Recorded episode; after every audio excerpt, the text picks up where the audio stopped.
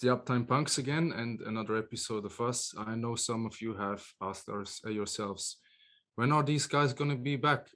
Well, we've been working on inviting Boris Johnson to the podcast. Um, instead, we got Christian Parino. He's the Chief Sustainability Officer at Open UK. Um, I guess it will be fun still, and maybe a bit more, let's say, substantial than if we no, got I, I mean, let, let, us just take it a step. Right. Sorry. So, first of all, we're here because Amanda has invited us to COP26, and we're going to make a series with a couple of interviews in the coming weeks, which is going to be leading up to the event, which is going to be on the 11th of November in Glasgow. And yeah, Boris Johnson unfortunately is not making it to the interview, um, so that's already a sad part. but we have many other nice speakers lined up. But I think before we start with the speakers in the coming weeks, we need to start with the source. And this is where we come to Christian and Amanda. And it's like, um, yeah, Open UK, sustainability. Um, what does a sustainability officer do? I'm gonna roughly assume that you're targeting me with that question, even though I look nothing and sound like nothing like Boris. I did almost knock him off a staircase once many years ago, though. That's why I do have contact. Uh, That's so- funny. Do we all have Boris Johnson stories? Because he almost ran me over. He almost knocked me over on his bike once. So he almost knocked both of us over. We interesting. We should compare notes.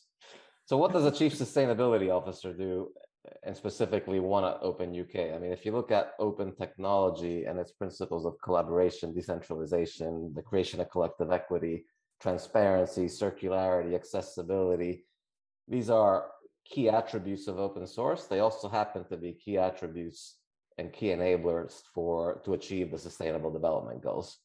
So, so at a highest level possible, the chief sustainability officer at Open UK is to promote the use of open technology to enable sustainable development. Now, we have specific projects within that very broad realm, and one of them is the one that we will be presenting at COP26, uh, which is a blueprint for the carbon negative data center for the future. Okay. And how does this look like? The I mean, Google Google is doing the twenty four seven carbon free. Let's buy some. Let's buy some electricity from some windmills in Ireland or something, and then we write it off and it becomes a green data center. Um, but how do you see the blueprint for a carbon free data center? Well, that, that's a good question and a perfect example because what you just described is relevant, but it's a small fraction of the overall solution.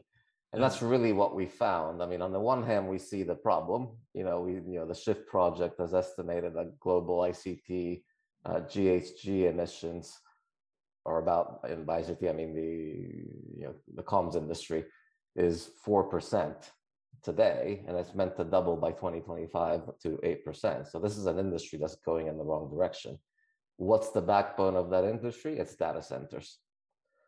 So that's the reason why we decided to pick this as one of the first, you know, major impact interventions that we do.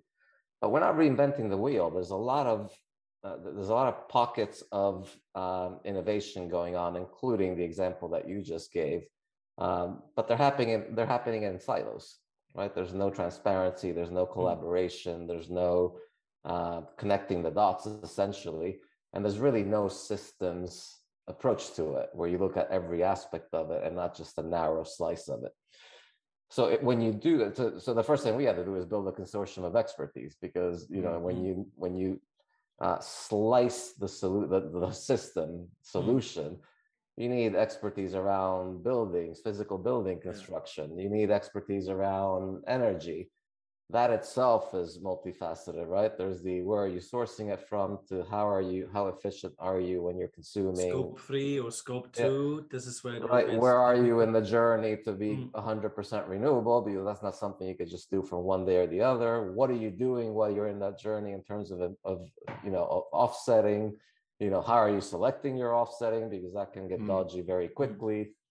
You know, then another bucket of expertise, you know, hardware and software, you know, architecture, um, you know, how circular uh, is your hardware operation? Can you repair locally? Can you, um, you know, redirect uh, the heat from those servers to a better purpose? For example, in Mm. back into the grid to uh, provide cheaper energy to underprivileged communities. You know, there's expertise required around networks. You know, we're Yeah. we're seeing two trends that go well together: the the trend of office buildings, you know, because of remote working not being as populated, but also at the same time, uh, with 5G and edge networks, the requirement to, to being closer to the end user.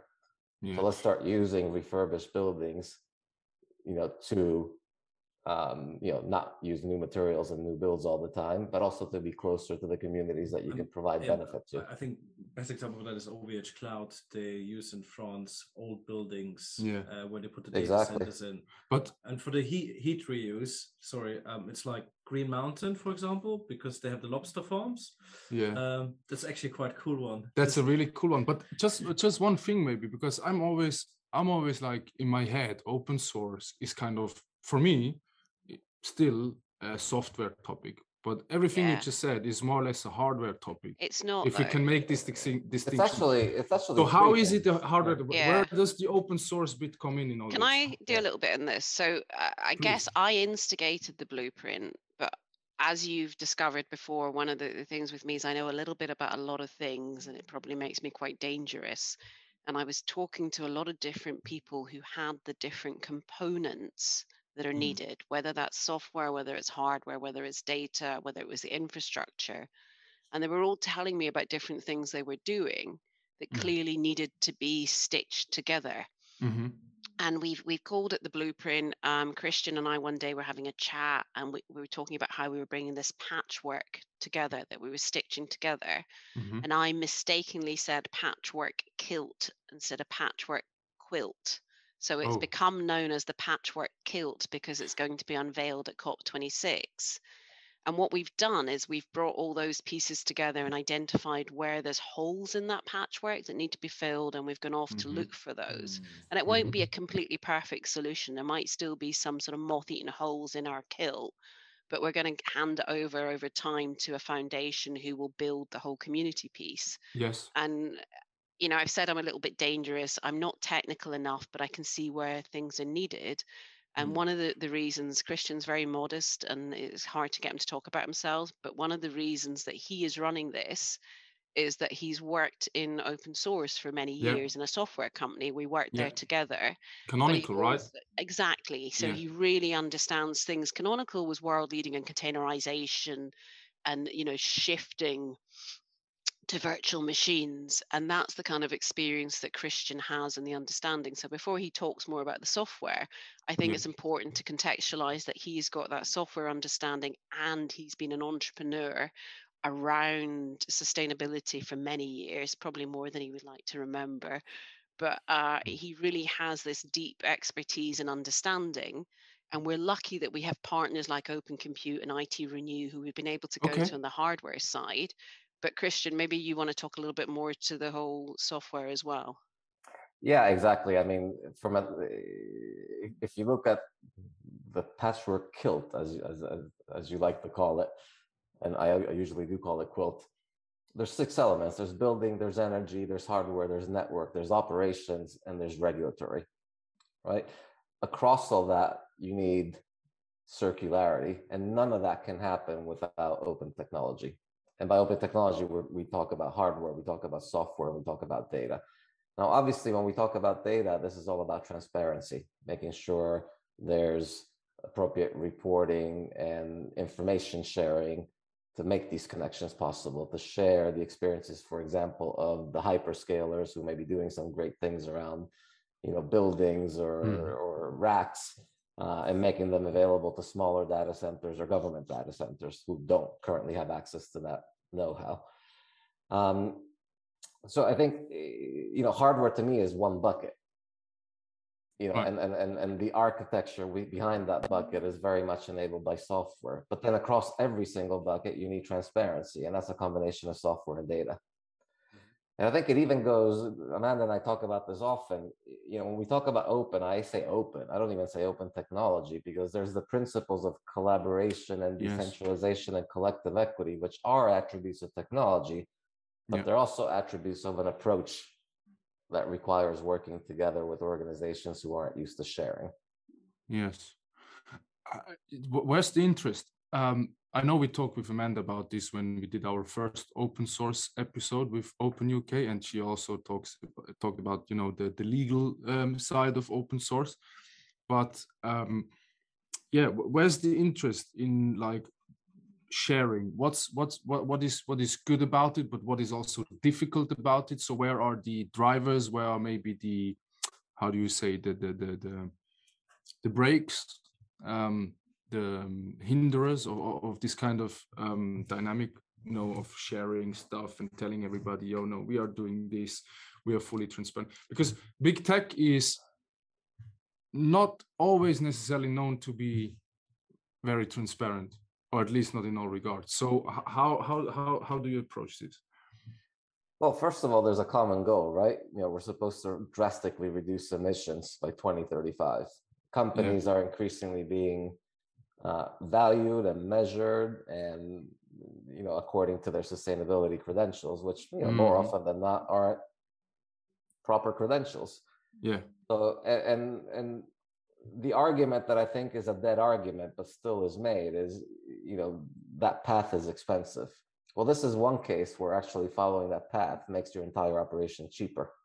Mm. because the, to the same degree that we're trying to achieve 80% uh, decarbonization we're also trying to achieve 90% dematerialization, mm-hmm. which inherently means a cheaper infrastructure to invest mm-hmm. in, to maintain, to support.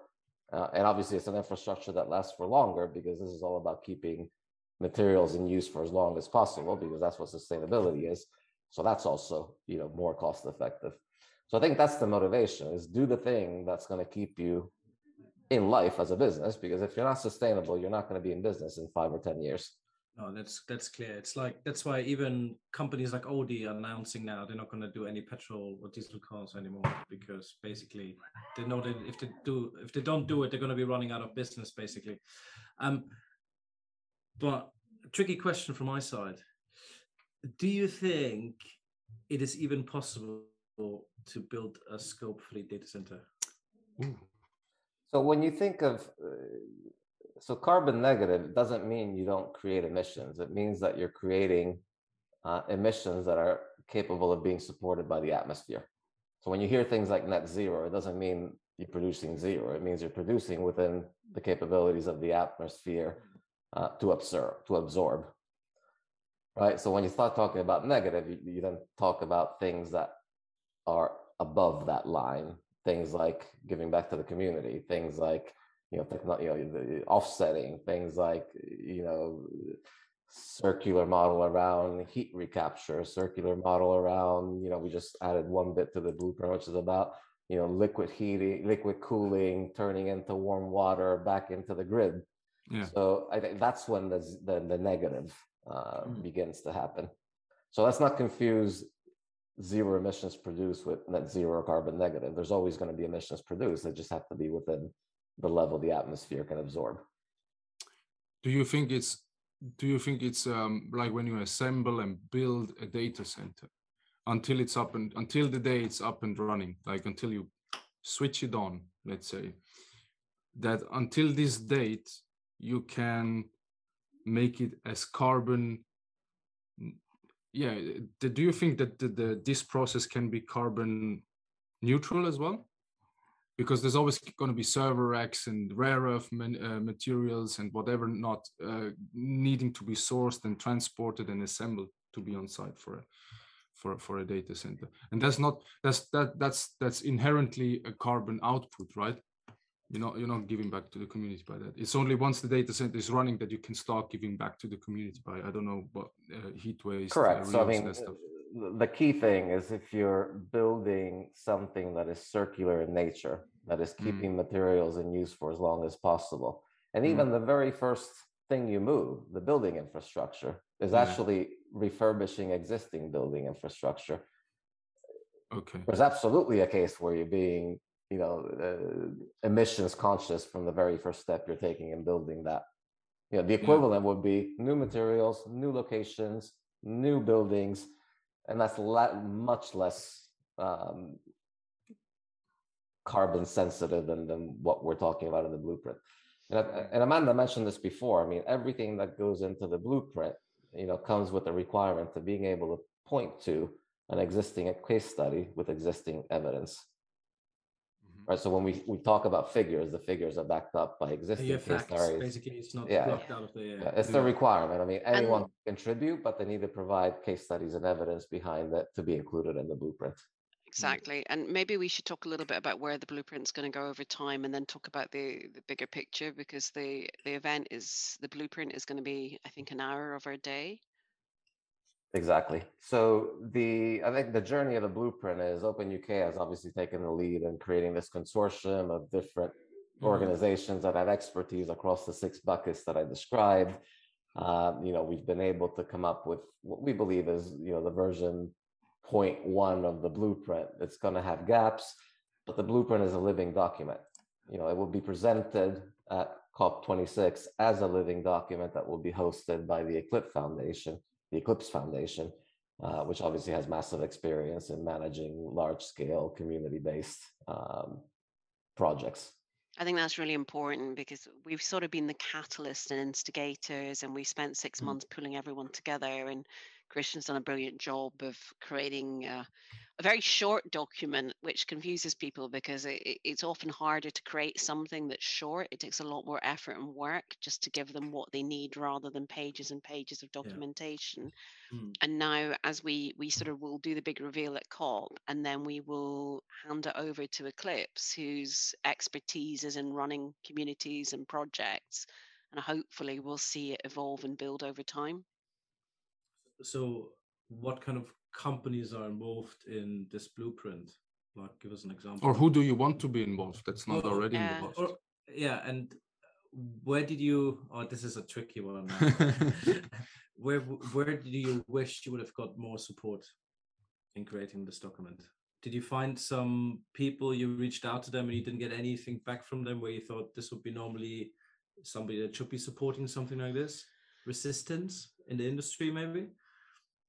I haven't experienced that. Maybe Christian, who's been dealing with more of the nitty gritty, has. I find that people are surprisingly collaborative and that there is a shift in corporate thinking, probably because of who I speak to and who I know, Mm. moving more to trying to understand how to collaborate together and understanding the sort of collective outputs are going to be beneficial for everyone. So, Christian, I don't know if you've had more. Yeah, from my perspective, if I look at the blueprint from a bird's eye view, there's certainly areas where we receive much less information, but that's not reflective on organizations' willingness to contribute. It's more reflective on, you know, what the state of the uh, where investment has gone into. So there's a Okay. lot of information that went in the space of circular hardware, for example, and Okay. open architectures for software and virtualization. There's a lot of stuff there you know there's stuff you know there's a lot of stuff around energy you know we can we can talk about the full life cycle of energy no matter where you are in the 100% renewable energy transition.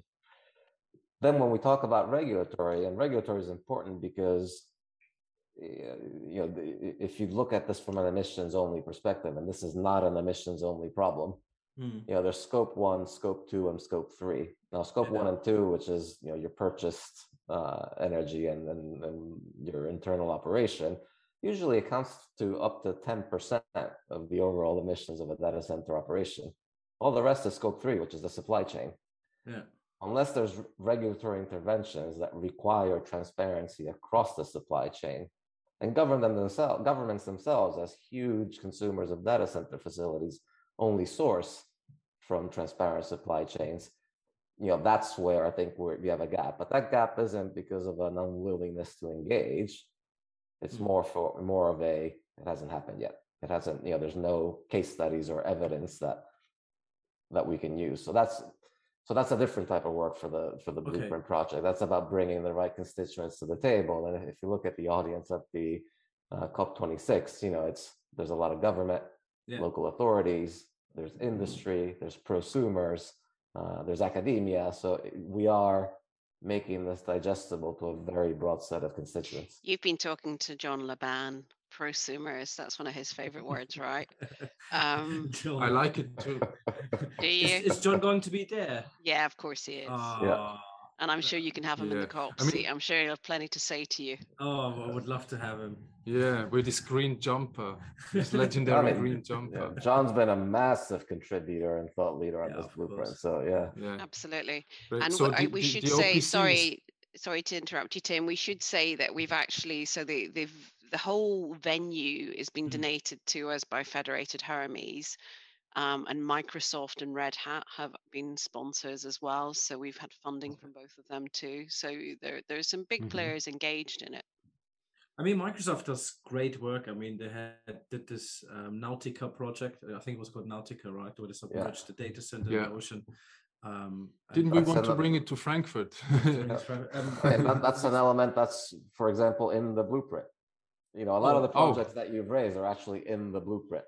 So it's Okay. it's it's it's it's actually so do- we know the industry. There we go. we do. Yeah. No, also we, we talk a little bit about where this place uh, uh, where this blueprint is is hopefully going to end like i i guess it will hopefully end up being something like a go-to for, a for j- roadmap. yeah a roadmap or just like a, a bible really i don't know if the, the, the bible is a bit of an of an overused word but uh, uh, Commandments. an industry yeah commandments yeah There if we you want to go. stay in the in, Commandments of the industry. To, Yeah, to the same degree that sustainable require development has 17 sustainable development goals, which Mm. aren't your step-by-step guide to how to do things. It's just the things that you need to make sure you're paying attention to. yeah This is what the blueprint does. It's but it, it outlines in a very visual way everything you need to consider when you're building a data center. Because as you said at the beginning of this call, you're going to have some doing one thing very well and ignoring the rest. And then you go Yeah. back to the digital principles. And if I get this right, I got to remember I've not been well. I think it's digital principle six. It's my cop out on numbers. Um, notice my use of the word cop. Um, digital principle six is the use of open, right? And that's very broad. It's about open standards. It's about open um, data, open source software, and it probably takes the broadest possible definition of open that you could get and that feeds into how you build sustainability which is the big picture that we're looking at Yeah. So tell me a bit more uh, about how Microsoft and Red Hat are are involved uh, as sponsors of, of the of the. so they've been fiscal sponsors but they've also been contributing to the project and giving some guidance as we've gone through it we've worked a bit with christian Yeah, as you would expect, a lot of contribution in the um, specifically in the hardware and architecture side. Mhm. Uh, some on the building side, you know, some on the you know heat redirect side. So um, very very valuable. Okay. Cool. All right. I think we don't want to give too much away. Yes, I I, I- I think we we should leave it at that. And can we um, tell people just a little bit about what the event is because we're only going to have the hour as i've mentioned already around the blueprint and there's obviously a whole What day are the being remaining eight hours about? Because the Yeah. schedule looks quite long. I saw yeah some it's going to be a long podcast No, what we've got is basically it's uh, Open Technology for Sustainability Day, hosted by Open UK, sponsored by Red Hat and Federated Hermes. And we have uh, 10 till 4 of content that will be streamed live from our Mm. main dome. The village that we'll be in will be a little festival within the security cordon. Um, we will have between 100 and 200 people there on the day as well in a, a live face to face event, which will have a couple of other streams that we will share afterwards as much as we can, but won't be live streamed. And we're going to be looking at how open technology, whether that's software, hardware, or data, is essential to sustainability. If you want to create something that's sustainable, in my view at least, it needs to be open. And we're going to look at how businesses collaborate. Um, we're going to look at how the energy sector is being opened up in the UK. And we're going to look a bit at how everyone can learn from open technologies. Including early education. We're combining coding courses with sustainability courses all in one go and and demonstrating how they tie together. That's great. I loved. I Are, are there any idea. highlights in terms of um, speakers? Yeah, so we, we were joking before this that we have some very high profile speakers who were waiting to find out if we've got or not, and there's a lot of TBC, but we know that we have Lord Maude, uh, Francis Maude, who created GDS in the UK about a Mm. decade ago. He's been a real thought leader in this space, and he's been incredibly gracious and helpful to Open UK in the last year. So we're super excited that he's going to open the day up for him, for us rather. And there's a a few surprises coming on stage that I think people will be pleased to see. Such as Paul Hammer and Tim Shorter. No, In the Uh, cop seat, Yeah, the Yeah, cop in seat. the cop um, seat. People don't even know what the cop seat is yet. They don't. But, uh, we're not going to give it copper away. Seat. Yeah, yeah, you have to come. Um, if people still want to get involved, should they reach out to your you and your team, Amanda? Or Yeah, if they they we will tomorrow hopefully have live on our website openuk.uk backslash sustainability information about the event and the digital sign up will go live. If not tomorrow, early next week, but keep an eye on that space. All right, perfect. Thank you so much, both of you. And I'm looking forward to the little mini series we're going to have coming up in the coming weeks. So, um, yeah, um, stay sustainable. That's all I can say. Thanks. Thanks Bye. for having us. Bye bye. Thank Thank you. you.